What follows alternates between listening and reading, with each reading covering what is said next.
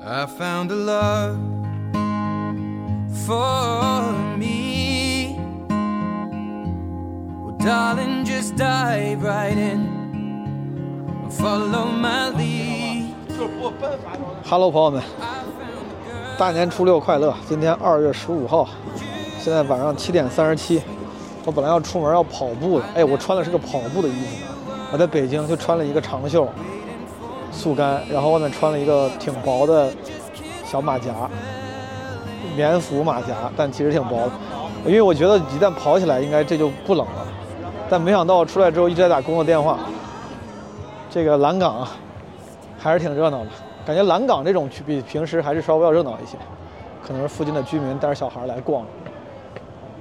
现在真的是小孩经济，所有的地方啊，只要他能给小孩提供价值就贵，包括那些五星酒店、商务舱、高铁的商务座，很大一部分都是为了照顾孩子，包括景区的那些旅游项目，就游玩项目，海边那种，就是都是为了让小孩玩。要不然，说实话，我觉得很多成年人都会觉得这东西性价比挺低的。我这次在海南。喂，我是第一次看到那种游乐项目，就是一个快艇，后面拉了一个充气船，就是像陆地上那种小孩儿童游乐中心那种充气的城堡一样，他们是个充气的船，然然后都都非常地狱那些他他他那个搞的，比如说一个皮卡丘，然后一个皮卡丘，皮卡丘的身体被挖空了，可以坐几个人，然后还有什么长得特别丑的熊猫。就长得很丑的熊猫、皮卡丘，什么熊，好像什么《熊出没》里面的熊啥的，就就非常的魔幻。因为那东西那个充气船非常大，你要从远处，比如几公里之外，你是看不到那个快艇的，你只能看到有一个小小黑点儿，后面紧跟着一个纯红纯黄的大玩意儿在后面撵它。有一次我跟我爸我妈散步，我爸说那是个啥？我当时这还没有见过这个什么充气的东西，我说这是个啥？我说这不是快艇吗？后来走近发现，他们快艇其实是那个小黑点，后面是个超大充气船，非常恐怖。就是在大海上翱翔的充气皮卡丘，肚子里还有几个小孩儿。这是干啥呢？看看啊！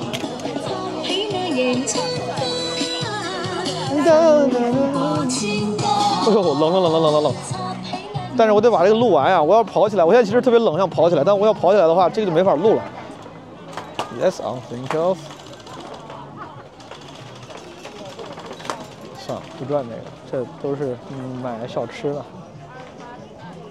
哦，也有也有打气球了，哎，原来北京也是有套圈跟打气球的，厉害厉害。我在陵水当时去那个猴岛出来那个什么渔村的时候，他那边搞这种小庙会，当时有那个打气球套圈，还有一个是什么？我在。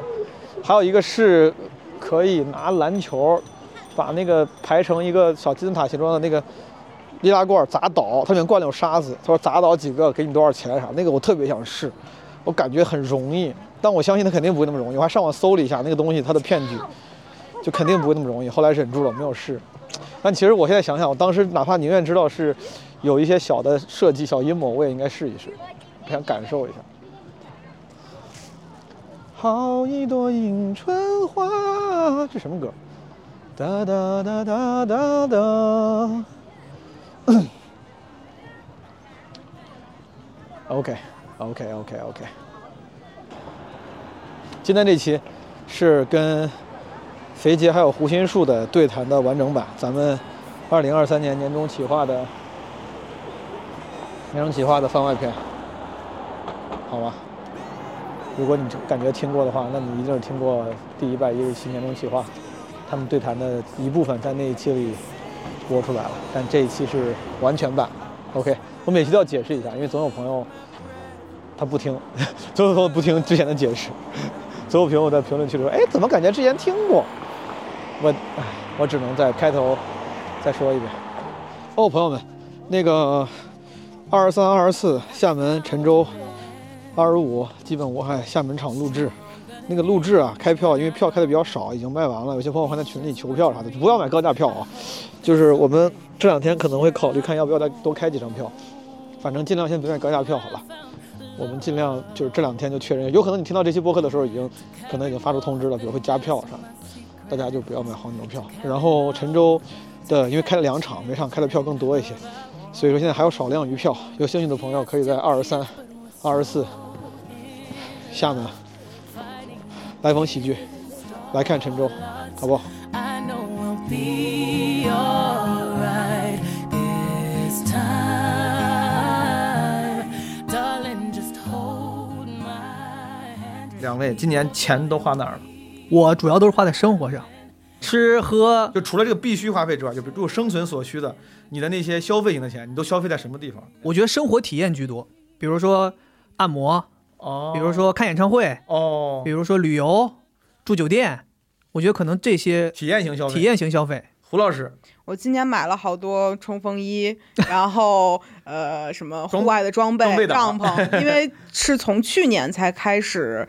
就是走入户外这个圈子然后去年也没有机会出去，然后今年就是疯狂报复性的在买这些东西。哦对，而且好多我们是去日本买的，然后就感觉是那种我又要体验，我又要在这儿花钱，我要把之前三年没有出去的东西我要拿回来，就这种感觉。你也是体验型消费，但是这个体验消费就比较垂直，都在户外这个领域。对，这边最多，然后其他的东西基本上都没有怎么消费。明白。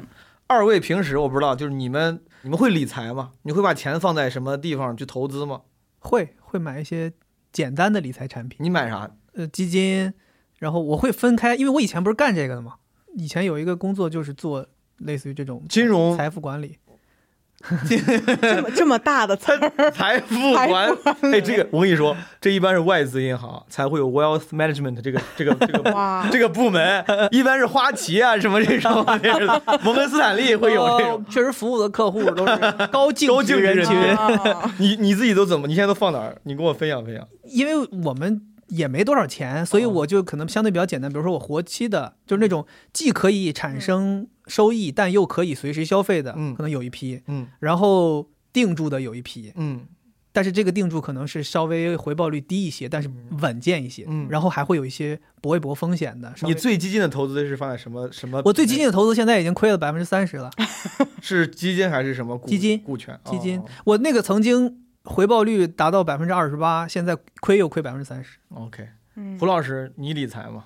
理可能目前来讲，从去年到今年收益最多的是在去年就是欧元和美元汇率最低的时候换了换汇，然后今年我买了美元定定期理财，这是我收益最高的一笔。这是高级搞，这是搞外汇，哎，他搞外汇，这是高级，这都是我们那个资产配置里的高级的了，对冲了，这高高阶配置，高阶配置。没有，因为我发现就是我没有任何的风险承受能力在就是炒炒基金和股票这个事儿上。我去年买了一万块钱的基金，哦，亏了一千，我整个人大崩溃。然后我当时就是在想，我是不是要把这个钱提出来？哦，如果我提出来了，我就亏了一千；就如果我没提出来，我可能会亏更继续多。然后我当时就做了一个沉没成本的对比，哦然，后最后我算了，我没有这个命，我就亏了那一千块钱。后来我发现，如果我不提，我会亏三千。哎，我问问，这外汇你怎么？你就是你换美元用用美元买基金吗？你刚才说对，因为就是每个人每年有五万的外汇额度，对对对是的然后这个外汇额度就看你自己怎么去分配你的嗯资产。然后我当时是看了日元在四点儿，其实日元现在降的更低了，嗯现在四点七八左右。当时我买的时候是四点九几，嗯那时候已经很低了，就嗯换了。然后美元换的是在六点六点几，欧元也在六点几。嗯。然后因为我觉得二零二四年欧元会涨。我没有关注过欧元曾竟然跌到过六六点九几，然后我是在六点九几的时候换的现在已经涨到七点八了。前段时间上过八，所以我是觉得这个，因为二零二四年不是法国会有那个巴黎的奥运会嘛，我觉得到时候欧元会涨。哎，他在这儿宏观分析起来很厉。害哎，。胡老师在这儿宏观，怎么都已经开始联系国际局势了？我呃，你你接受别人代理吗？我们有些 给你百分之二的 commission。因为我感觉就是我没办法靠就是具体想一些小事儿来做这个选择，我只能看一些大的事情。这是比较呃快问快答的简单问题。问问二位，你们有没有经历过人生瓶颈期、低谷期，甚至至暗时刻？我从二零一九年到现在这几年都是吧，就是从公众号开始走下坡路之后，对我来讲就是开始进入到一个均匀的痛苦的过渡时期了。均匀的下坡路，就是对，每年下一点，每年下一点，到今年基本上就是。我还没没有怎么跟做这种公众号自媒体的朋友深深聊，所以说公众号是从一九年开始走下坡路的。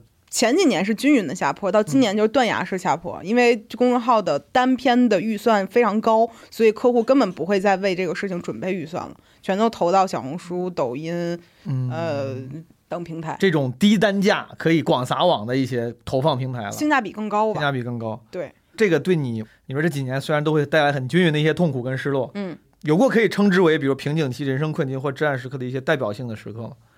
或者某个时期？嗯，我觉得今年其实有一个转折点，是在今年的呃四月份，有一个跟了我很长时间的助理说他要离职了，然后他想去做婚礼，对他来讲是他自己人生的一个转折点。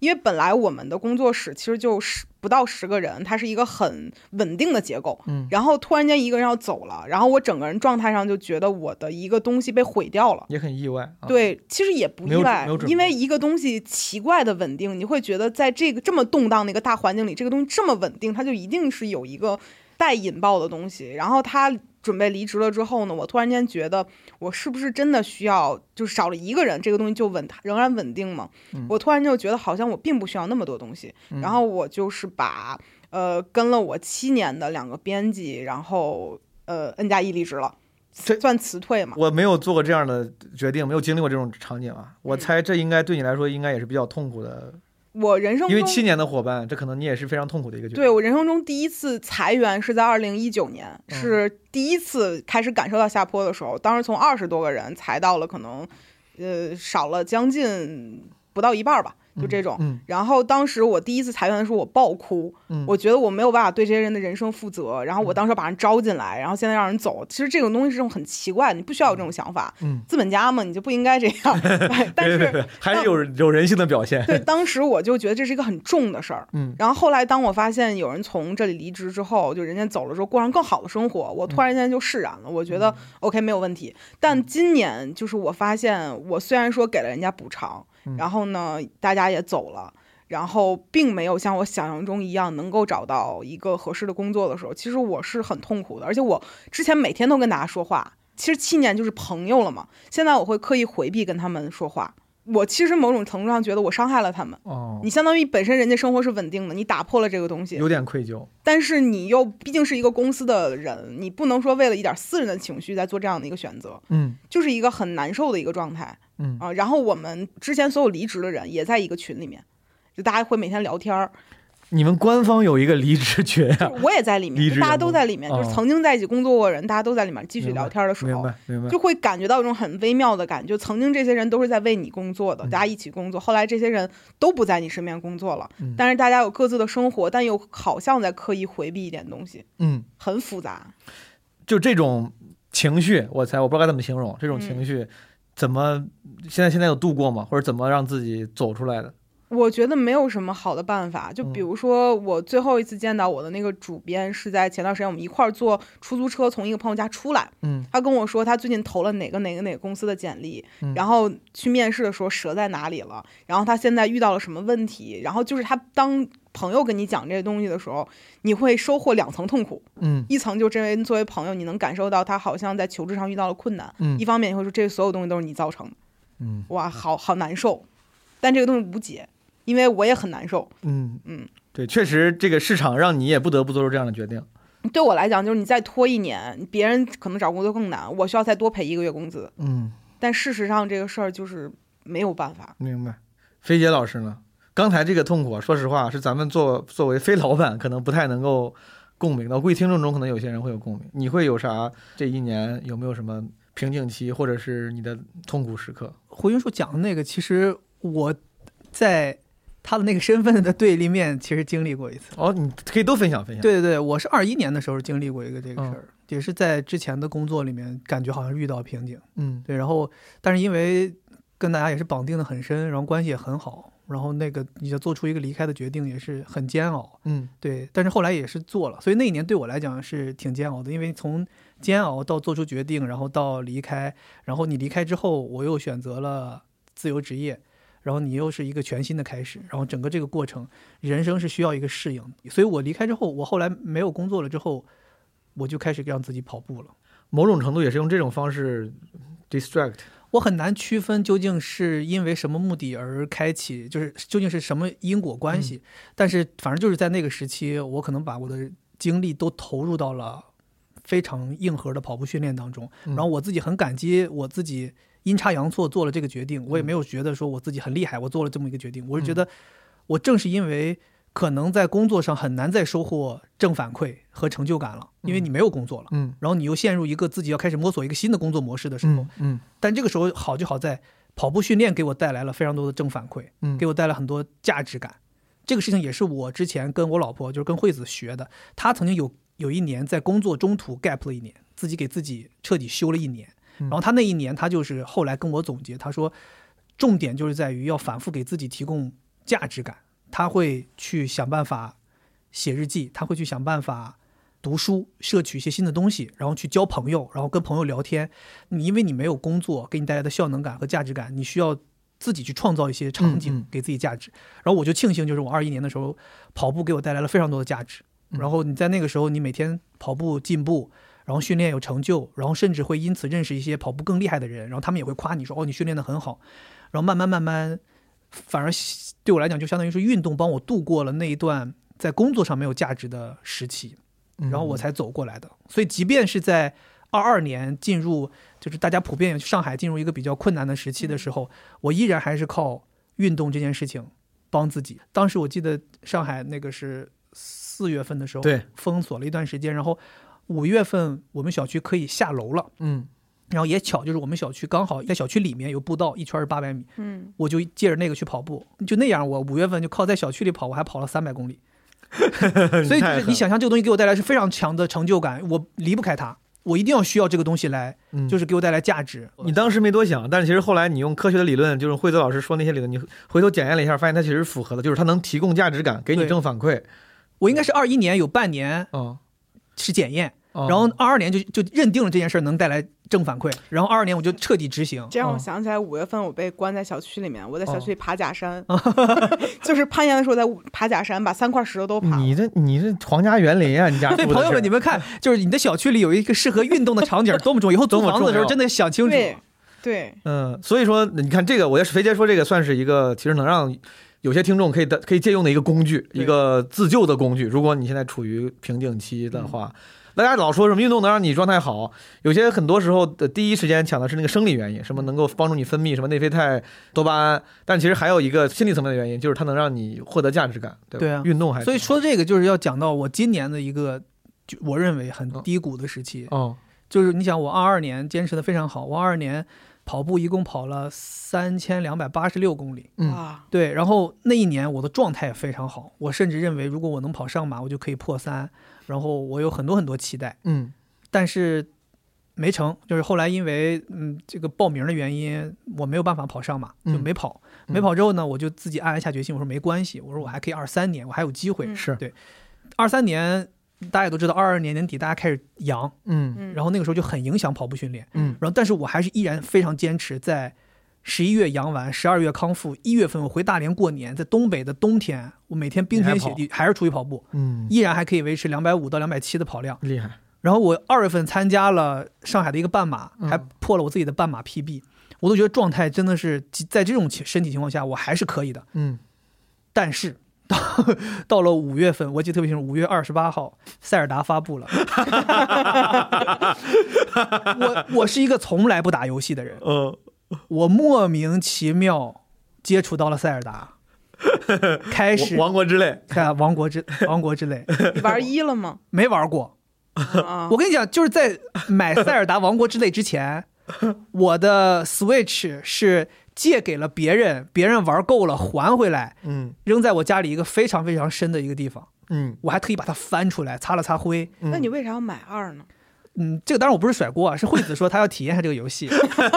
你在甩锅？她说，她说，她说，她说我从来没玩过游戏，她说我要好好玩，她说游戏特别好玩。然后她玩了两个小时，就是有一个小时四十分钟都卡在墙里，然后他就他就他就说我不玩了，卡在墙里还能卡，还能等对，他说我不想不玩了，他说这游戏没意思，他说我根本就协调不好。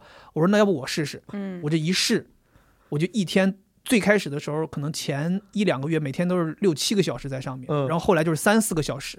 但你想，我还有工作，然后我还有跑步，嗯然后我还要玩这个游戏，嗯那我只能把跑步这个事情拿掉，嗯来玩游戏，所以我就骤减，就这个跑量是骤减，就我从三百一下子就掉到，我记得五月二十八那个那个那个月我还跑了两百五十多，六月份我只有八十公里进账，嗯，就这八十哦公里，总跑量八十公里，这八十公里还是我难以遏制内心的自责，下楼随便晃悠了一下，简单凑了凑。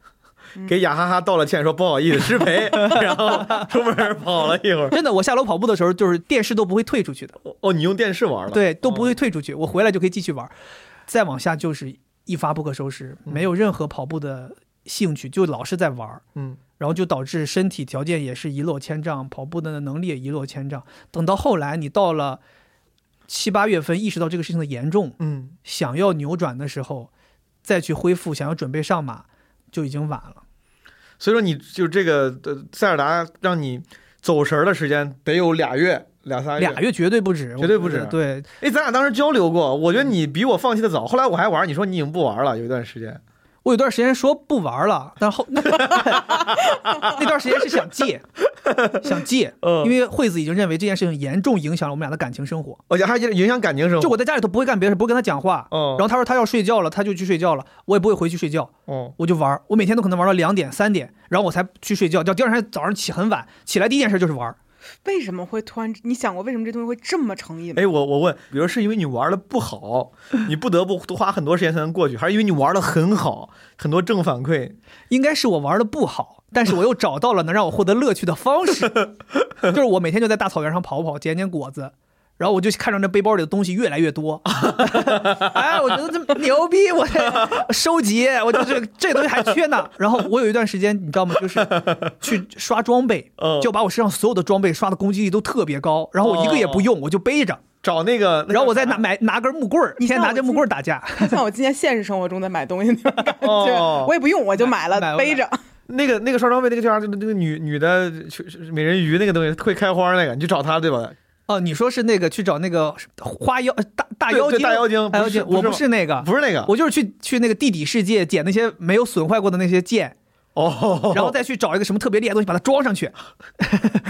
你现在聊起这个还是好兴奋，你知道我后来怎么戒掉的吗？不知道我把游戏说有个朋友他说他买了个 Switch，我说你不要买游戏，我说我把塞尔达给你玩，哦他我让他物理性的把它拿走。啊，对我之前是这样，我之前去年游戏最上瘾的时候，我这把 PS 有一天早上起床之后，我当时觉得不行，这样生活不行，我就直接拿塑料袋装着我的 PS 送人了，送给朋友了。塑料袋。我甚至根本就没有时间好好把它包裹起来。就是那段时间，我天天熬夜玩玩游戏，然后有一天起来之后状态特别差，生理状态特别差，我很难受，感觉也睡也睡不醒，就也整个人也没精神，连着好几天都是早上五六点睡的。我说这个不行，不能玩，送人了。你知道我二二年底阳的时候，觉得状态特别不好，嗯我说我找点什么事儿让自己稍微 cheer up 一下，就是兴兴奋一点，就想买个 PS 五。嗯，嗯我说以前都要加钱，买不了买不起。我说现在不加钱了，三千多我咱还是能能嗯承受的。我说去买一个，然后我当时特别兴奋，我跟惠子说，我说我现在立刻就要去淮海中路索尼店提一台回来。我说你不要拦我，他说我支持你，嗯我就去了，当时就买回来了。买回来之后回家，不夸张，嗯我就玩了两天。再也没有开过机，到现在他就再也没有开过机。我当时买了三个游戏，一天玩了一个游戏，还有一个游戏都没拆封，哦，所以我对游戏就是到这个程度。等一下，根本你买的是啥？我看是不是你没买对买了一个 GT 赛车，啊？那不行，你买了一个使命召唤，哦，然后对然后还买了一个战神，哦，战神是那个没开封的你挺狠啊，肥姐。啊，使命召唤跟战神都不足以让你哪怕沉迷一星期。真的，我我觉得这个世界上唯一让我能沉迷的游戏就只有一个，就是 GTA。哦哦哦，这种沙盒式的，对，所以我在想，为什么塞尔达我也着迷了？嗯就是它很类似，它只不过是一个古装的 GTA 嘛。古装很少有人这么形容塞尔达 古装。所以我就对游戏是完全不感兴趣。但是这次确实挺让我很意外。哎，那你这次你看啊，你分享两次，一次是之前你说工作产生变故的时候，你走出来的方式是跑步，嗯，这次你最后就是你物理阶段之后，这个状态那种在可能我我猜可能会有一些自责呀，这种难受的这种状态，你后来是怎么让自己调整过来的？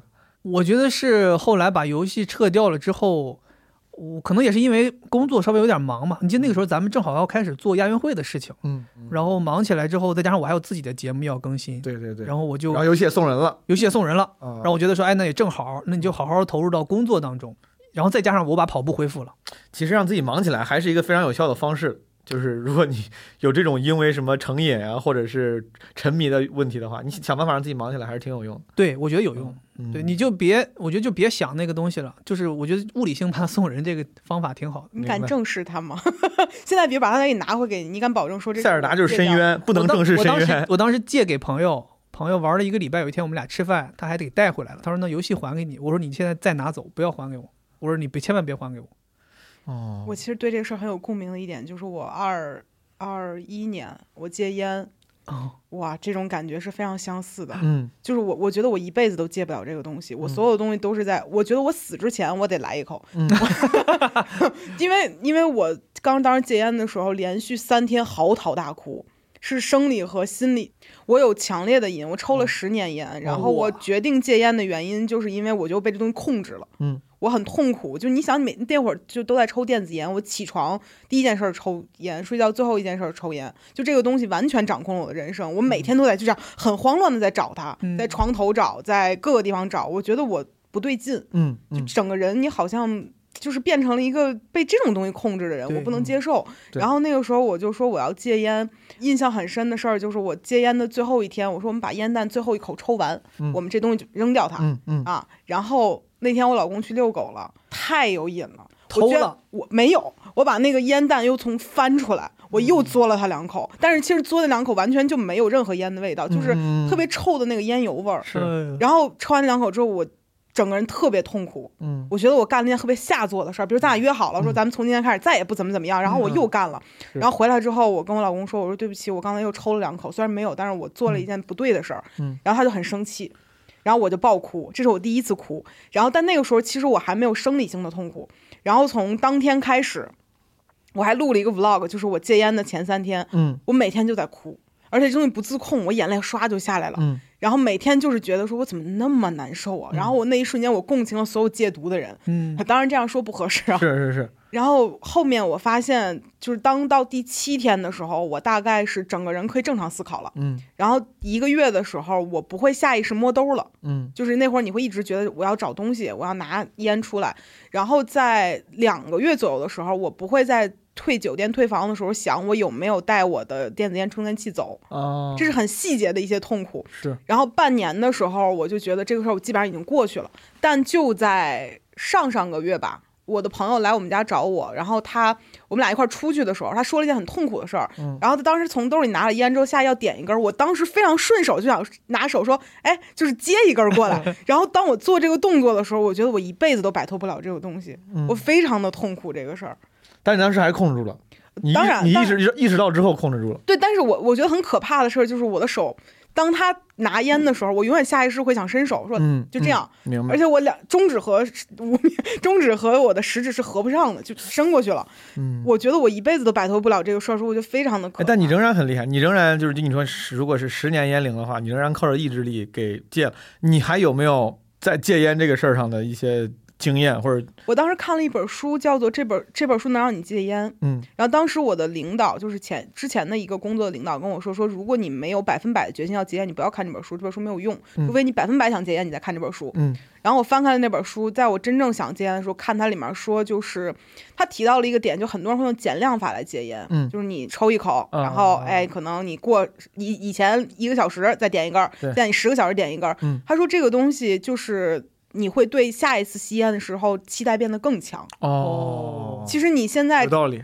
对你，你可能现在就心不在焉来一根儿，然后你觉得哎，过会儿我还会有，我就不会对这个有多大期待。嗯但一旦你发现这事儿拉长，你就会猛吸一口，嗯把烟屁吸到最低，嗯这种。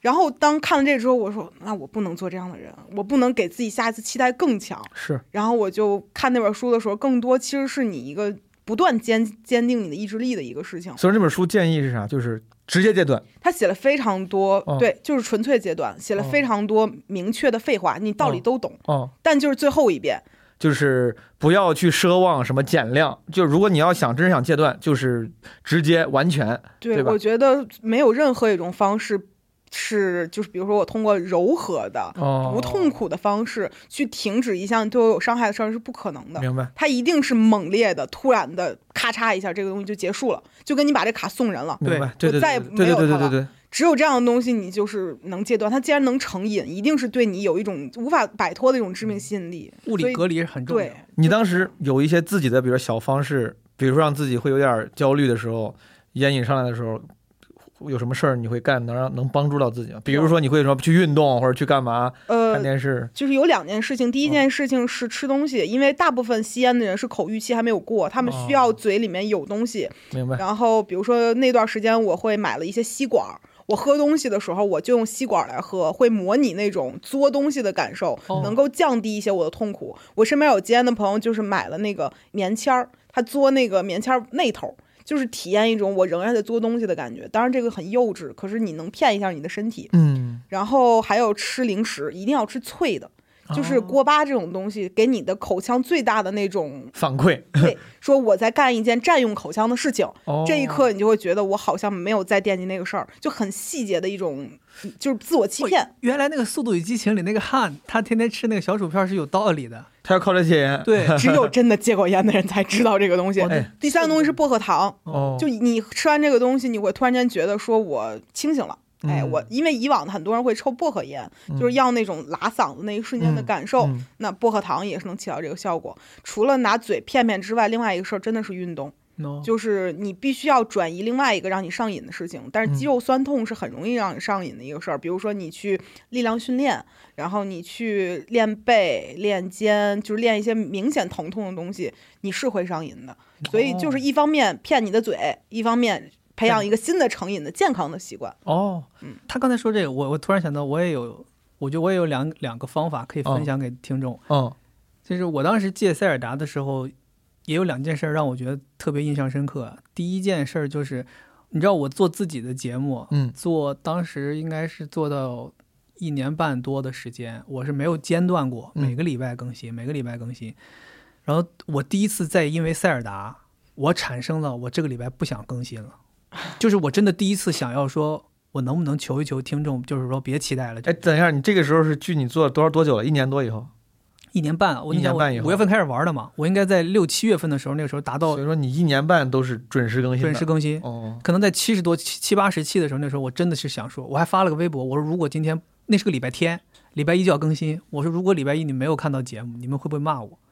会不会不爱我了？然后他们就是有些人说，有的人说不能接受，有的人说可以接受，你要要玩就去玩吧。嗯，最后我还是强压着自己的性子，坐在电脑前面把这工作干了。嗯，我觉得那个时候给我的一个启发就是，你还是要分清主次的。就是虽然你知道这个东西它对你诱惑很大，但是你可能还是要有那个理智的心理，告诉你究竟什么事情是你应该做的，什么事情是你不应该做的。可能那个时候我会很强烈的提醒自己，或者说可能我发那条微博也是为了提醒自己，就是你要让一些人来提醒你，就是你你你是不是不应该干这个事儿。倒逼自己，对，这是我自己的一个一个感受。然后另一个感受就是，我那段时间出门特别少，嗯因为我除了工作之外，我就想坐在电视前面打游戏。我是一个特别特别体面的人，特别干净的人，我是不能接受我自己早上起来，比如没洗脸，或者今天没洗澡。但那段时间，我竟然全都无所谓了。嗯，就是我每天在那里头玩，我我站起来去洗澡的唯一原因，就是因为我觉得我玩的已经浑身都油了，就是你能肉、特别明显的感觉到自己油了，不舒服，我才去洗个澡。嗯然后我会发现这不对，这不是哎，就是怎么能是这样呢你？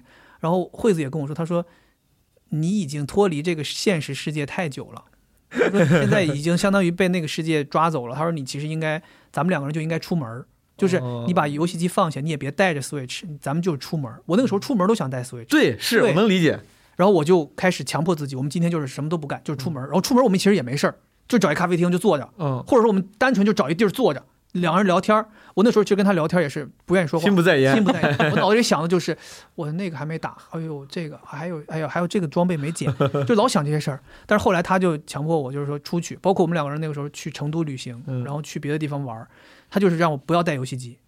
然后我慢慢的发现，哦，现实生活当中还有我喜欢的事儿，还有你值得留恋的，这个是阳光很好。慢慢慢慢，你就会觉得说好像可以，我能接受。对，然后从那之后，我才开始恢复说去跑步啊什么的。嗯，我觉得还是得就有个东西，如果成瘾，有个东西如果刮你刮得太厉害，那你就要想一个现实世界，它还是对，其实你这你这两个方法都是某种程度求助于别人，主动或被动的。你像前一个你发微博啥，某种程度也是让别人能倒逼你。嗯，然后惠子这个，其实你虽然没有求助，但他也是通过别人的帮助，让自己嗯能够脱离这个这个那么成瘾的虚拟世界。这个需要朋友们你们多交点朋友，或者找个像惠子这么好的对象。我我跟你说，我二一年有一次想自杀的念头，嗯也是因为求助了微博，才没有做这件事情。，How why 怎么发生？就像我跟你说，我说二一年我状态特别特别不好，嗯。然后各方面的压力都很大，然后我有一次在地铁里，嗯。我就想说，那我就，当时其实就是哦，也是也是幸运，其实那个那个当时那个就上海很多地铁都有那个安全门嘛，嗯。所以其实你也下不去，嗯，但是我站在那个门前面，我我就一瞬间有那个想象，我就是觉得我不想活了，嗯就是我当时就觉得我坚持不下去了，我什么都坚持不下去了，然后我对这个世界也没什么想留恋的，嗯。然后我就发了个微博，发了微博，其实当时我就想说，嗯，感觉好像是是告别，嗯。或者说就最后留下点什么，对，反正我就发了一条。嗯。然后我当时嗯想说发完这个，然后就找个什么机会看看哪个地方地铁能能下去或者怎么样吧。嗯。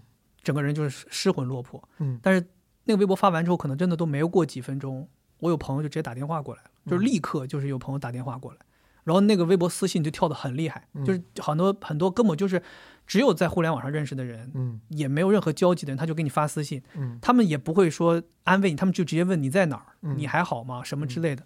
然后就这些东西，当时一刹那让我感觉到，好像，feel loved，对。嗯。其实后来我我我自己有有分享过这个事儿，就是我觉得可能那一刻我做出的那个反应，这个举动，其实这就是在求助。因为惠子她做心理咨询，他们有见到过很多这种在最后一刻站在那个天台顶上的时候，他们还会打电话，嗯打电话给自己的咨询师，打电话给自己的家人，他们其实就是获得求助，嗯他们就希望有人在最后那一刻还能拉自己一下。嗯，对，但是如果这个时候，如果比如他打个电话人都没有人接，那很有可能他就迈出那一步了。是，对，嗯但那那一次我就是我很感激，所以也是经历了那些那些事情之后，我到后来就有一个启发，就是我觉得我要把我自己的爱更多的分享给也爱我的人，嗯嗯因为像我们这种在互联网上待的时间比较长的人，嗯你一定会见到一些人他不爱你的，甚至说他会骂你的。对嗯我以前很在意这个事情，嗯就这些事情会让我进入低谷，这些事情嗯就是如果我看到有人骂我，我可能今天就睡不好觉了。嗯一一直想，但是现在我就不会在意了。我觉得说，我反正我的爱是有限的，那我肯定要把这个爱分享给也爱我的人。嗯，其实这个事儿让我想起我最近就这几个月，我有一个朋友，他双向复发，他也很体面。他说我想上吊的那一天，我用了一个丝绸的东西放在家里面，然后但是他最后的时候还是放下这个念头了，然后就停下来了。其实可以分享一个他最近的办法。他最近去了一趟新疆和木，他很早之前就想去这个地方。其实他之前在加拿大留学，他在一个很多雪的地方待了很久。其实这个事儿对他来讲是一个不怎么好的一个画面。可能之前他更向往热带，因为他喜欢更温暖的地方。嗯但最近他其实就是突然间很想去看看雪山。然后他回来之后，他说他在和木有一个地方，他突然间看见那个日落，他说好美。嗯，他说我不想死了，我想多看一些日落。对。然后那一瞬间，我觉得哦，好像可能就是有一一些东西需要你换一个地方，看到一个让你之前没有见到的东西，或者比如像你的这个方法，刚才肥杰老师的方法就是让熟悉的爱我的人，然后我重新感受到这种连接。然后他其实是一个去一个全新的地方，从来没有见过的地方，重新刺激自己一次，也是一种方法。我觉得，多跟外部世界产生关系，我觉得就是嗯，他说突然间觉得我还有好多东西没有看完，我不能就这么死。我能共情，就是我也有状态不好的时候，可能没那么夸张，嗯但你就像，比如肥姐二一年，他当时已经觉得，甚至已经极极致到说不想活了。嗯我也有过，比如状态很不好的时候，但你看咱现在回头看，幸亏没有，对吧？后面有还有很多美好精彩的生活等着。对，现在要是想，当然当年要真的没想开，那太太亏了。所以说，我觉得这个同样的结论送给如果听众中有朋友状态不好的话，那参考一下我们的这个事例，就是之后还会有很多美好和精彩的，，一定是有你留恋的东西的。，对，然后如果你就是想不开的时候，多跟外部世界产生，不要光自己瞎想，嗯，找朋友聊，陌生人聊，跟自然接触都可以，多感受一下。嗯，我还想分享一个我嗯在二二年的一个状态很不好的时候，就是因为我我的生活基本上都在网络上，就嗯干了很多年博主，嗯所以你很多信息渠道都是来自于比如微博，是来自于各各方各面。然后嗯那段时间就是我一上网，我就会极度痛苦，我嗯会看到非常多我无法理解的事情正在发生。嗯然后我那个时候就是一方面放不下手机，一方面我又想放下手机。其实我觉得有点偏焦虑焦虑症的前兆那种，但是没有到真正病理性发作的时候。然后那段时间正好就是我开始攀岩的时候。当你进入到一个恐自己恐惧的事情，但在安全范围内的时候，你能最大范围的集中注意力。嗯，那个时候我就首先攀岩，你没有办法带手机嘛，我就嗯放在外面。是然后我去攀岩的时候，由于我很恐高，然后我整个人就会所有注意力都放在我正在做的这件事情上，嗯我就没有办法在外界有任何的声音去听到，我就只能专注这一件事儿。然后那段时间就是基本上一天可能五到八个小时泡在严管的时候，我基本上一天都不会收到其他消息，而且那会儿也没什么客户也不忙嘛，所以就完全客全户没预算也不投放，然后完全进入到了一个所谓的心流的状态，嗯然后我就感觉可能这项运动也算救了我吧，可能就像跑步救了肥姐老师一样，嗯我其实就是攀岩救了我。明白？哎，你的身体可以啊，六到八个小时你还能，我感觉我攀一会儿手指头什么上，就是我在上面攀岩的时候，我就专注这个事情，然后剩下手小臂酸，我就坐在下面看别人爬。谢谢哦我就一直看着别人是怎么做这个事儿的，我也不看手机。那段时间颈椎也很好，因为 一直要抬着脖子，然后我就感觉彩色的色块儿其实能够让我觉得好像没那么灰暗，很多事情。嗯它其实是一个隐喻嘛，就很斑斓的东西在墙上。说真好，真是。给大家分享了很多可以借用的工具。对啊，是，呃，再问二位一个问题：二位，二零二三年你们做过最值的一笔投资是什么？嗯，实体层面呢，就是我二零二三年住上了我自己买的房子，哦，这个事情恭喜恭喜！是恭喜！有假山的小区吗？不是那时候之前租的小区，哦然后我买的房子是全北京恒湿、恒温、恒养里面最便宜的一个房子。只要三千五百万，没有没有没有，这配置太高了。因为因为我鼻炎很严重，然后我又对宠物过毛发过敏，但是我又非常喜欢我的动物，所以我要和它们共处，我就得想另外一个办法。然后我就买了恒湿、恒温、恒氧的房子之后，我获得了前所未有的快乐，我要是不听你说呀，我都不知道这词儿。恒湿、恒温、恒氧的房子，就是科技住宅在北京，我我们家四一年四季的温度是二十四到二十五度，然后湿度在百分之五十到百分之八十。然后氧含量也是固定的。你说恒氧的意思就是氧气含量，对不对？所以它是就是这个房子基础配置就是这样。对，因为它是一个科技住宅，楼层和楼层之间用水和就是还有新风，它会让这个你的空气流动起来，就是在一个舒适的环境里面。其实等于这个结构建筑，它有更科学的建筑跟设备对，。就比如如说北京四十度的天儿很热，外面今年不是很热吗？夏天，我一推我们的单元门进去，整个楼体就是二十四度恒温，你也不用开空调，不用没家里没有空调，没有暖气，但是要交能源费，就就相当于这个东西是它的一个科技配置。钱他妈赚不够啊！天哪天哪！然后我 不知道。我想到了一个新的上瘾又对人好 就是挣钱，是不是？上瘾又对人好对对对对啊！但是因为就是比如城东就是四环以内的都很贵，嗯，然后我就买到了通州，它其实是一个单价其实没有很高，在北京不到七的这样的一个价格，其实不算高的一个单价，嗯但是它配置很好。嗯然后我发现我愿意割舍距离，想要一个舒适的生活体验，嗯这样所以。这连就是动物毛发都不影响你了，就是毛发不是还在是这样，就大部分人，比如说你过敏，或者说你呼吸道有问题，首先你北京的湿度就不够，嗯它会让这东西加重。那现在其实就是减轻这个东西，然后同时你想办法，比如宠物不进卧室，那其实我睡觉的时候有八个小时就不用和毛发共处，嗯，其实都是想一些办法。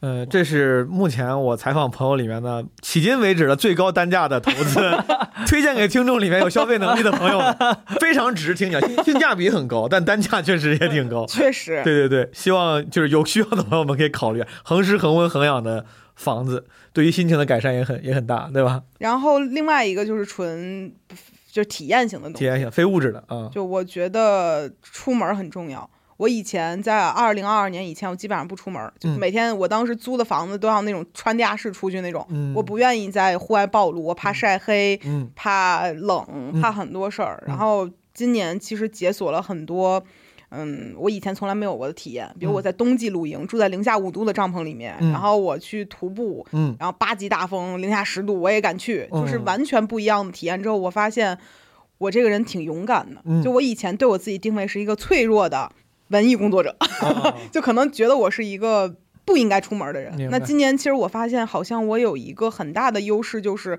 我身体挺好的，我可以在户外活得很好，我可能能活过很多人，嗯这个就是我的一个优势。嗯所以其实我发现了一个以前没有的自己，但这东西完全不是在房间里待的给我的体验，我要出去。嗯所以我觉得很多人不要光在家里待着。等于说你是这个，你还有个值得投资，是把时间投资在了户外的这个环境里，对吧？对把时间花在花在自然环境里。对，以往我可能跟我老公的约会方式是我们去看个电影，我们去哪儿嗯吃个饭，这个东西会变得对我们两个之间会有点乏味。嗯我们俩现在方法是开几个小时车出去，我们在一个地方，我们今天晚上就看星星。我们就要住在这儿看星星，然后我给我们家小狗祝贺生日的方式我带你去山上住一晚上。当然，狗并不乐意，但是我觉得这个事儿他没有见过，他在这个狗挺郁闷，狗我说又带我去跑泥泥泥池子，又带我出来看星星。就我们想一些和大自然连接的方式，让我们之间感情变得更好了。明白，非常好。肥姐呢？买了一台公务机，我什么 这可不可以超过他那个？什么公私人飞机啊？我湾流啊？没有没有没有，瞎说的瞎说的。嗯我我不知道我这个算不算投资，我但我我刚才仔细想了想，我觉得算，嗯，就是嗯我不是做了一个自己的播客节目嘛，嗯然后肥话连篇，非常优秀的一个播客，朋友们。然后我是二二年一月份开始做的，嗯，然后整个二二年做完之后，我觉得对我自己来讲，我觉得这成绩我是挺满意的，就是嗯我还能嗯有一些人愿意听，我就嗯挺开心的。嗯然后到了二三年开始，你的节目稍微有一点起色之后，你就会遇到非常非常多的商务来找你，嗯但是我选择在这一年拒绝了百分之九十九的商务。哦，就是我我我我是觉得，因为这样，我可能会把它愿意称作是一个投资。就是我很希望我能够保持独立的创作这个东西，可以说我真正想说的，然后给大家带来没有一丝你需要跳过的时间的这样的一个内容。当然，我也我知道现在很多播客创作者他们已经能够把。包括呃播客听众，他们都很能接受主播们有一些广告，因为这嗯。毕竟是支持创作者一直创作下去的一个很重要的因是的素。是的，对，但是我不是说我自己高尚，是我觉得，嗯，我是从创作的角度，如果我接到一个商务，可能会，因为我是一个凡事都要百分之一百二出力的人，我会很希望把一个品牌服务好，我很希望投入很多精力来做这件事情，但可能会让我消耗更多，或者说影响我原本想要做的呃内容的质量，嗯。因为我这个播客基本就是我跟我老婆两个人聊天，嗯，所以我们两个人可以每个礼拜都收获两到三个小时非常非常深度的坐下来对聊的这样的一个时机。不仅仅是今年，我认为整个我从做这个播客到现在，这是我认为我人生这三十多年来最重要的一个收获。嗯就是我以前跟我老婆，我们两个人也算是关系很好，嗯但是没有像我们做了播客之后这样变得越来越好。嗯嗯，就我是觉得，我可以建议我身边很多听众也好，还是朋友也好，我我都希望说，你们如果不做这个东西，即使不做节目，你们如果每个礼拜能有两个人坐下来好好聊一聊的机会，这都是非常难得的。嗯我们两个人因为这个彼此更加深的了解，因为比如说你跟你的爱人，你可能会知道他的人生经历，但是你不知道说他什么时候因为一件什么事儿他妈打了他一次，嗯可能这个事情就影响他的人格。嗯对你，因为我们两个人要聊很多故事，要做很多内容，这些内容是倒逼我们要分享我们两个人彼此的人生经历。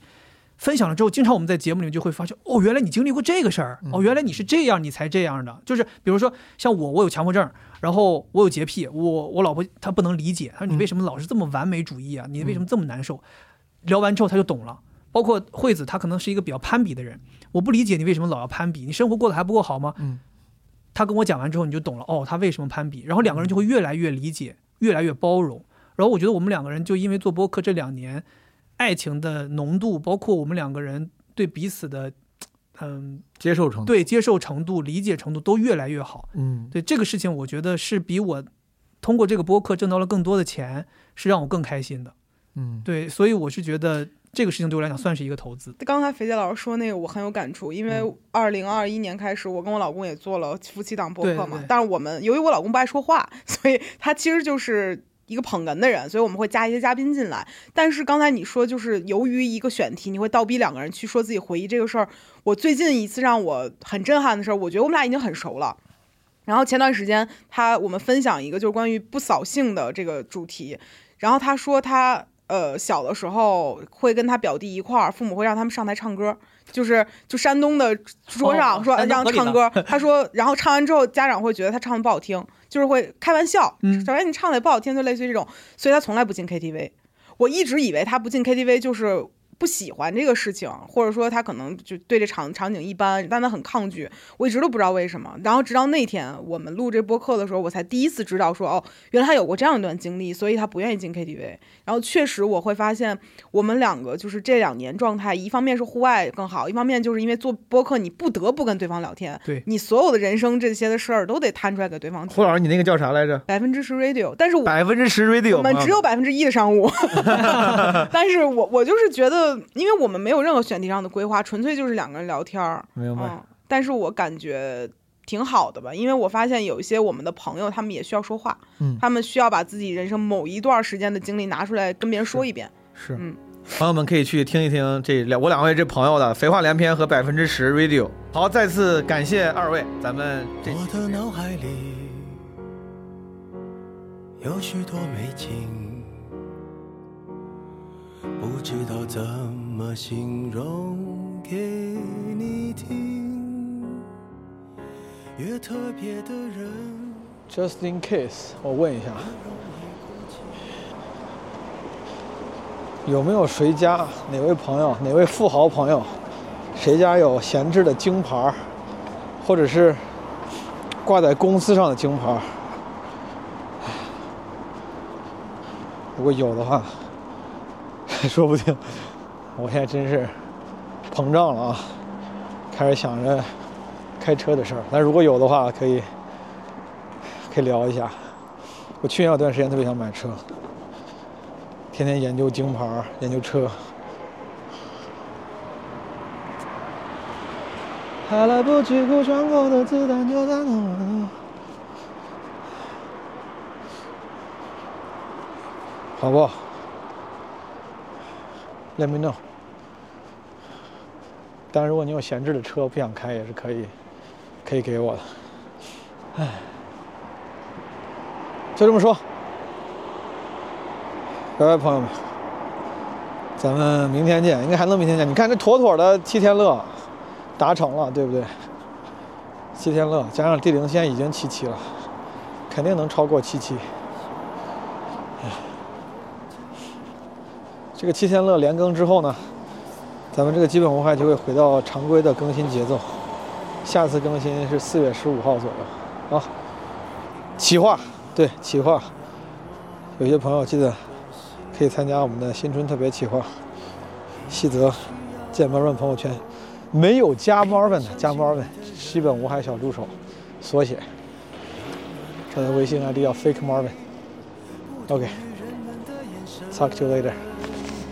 拜拜，这次真没了。当你怀抱伤痕，仍旧朝梦想狂奔，他会心疼不忍，同时又为你兴奋。你很需要一个相信你的人，紧紧抱你，在雪还没融的早晨。无所求的给予，所以不觉得牺牲。最无声的关怀，情感也最浓烈而深沉。永远不要被长剑绑住，永。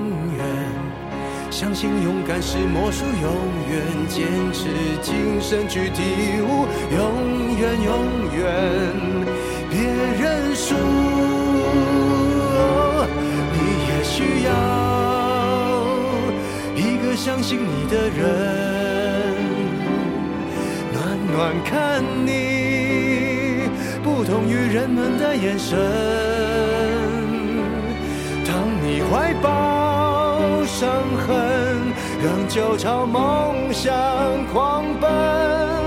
他会心疼不忍，同时又为你兴奋。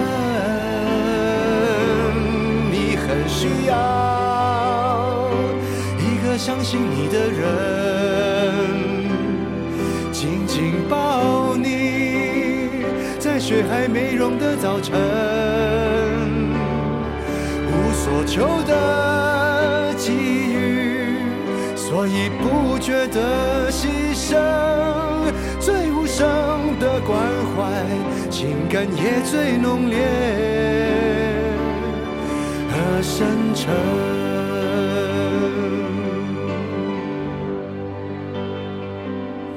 你的脑海里有许多美景，知道怎么形容给我听，就手舞足蹈，就口齿不清。我放下自己，也想听仔细。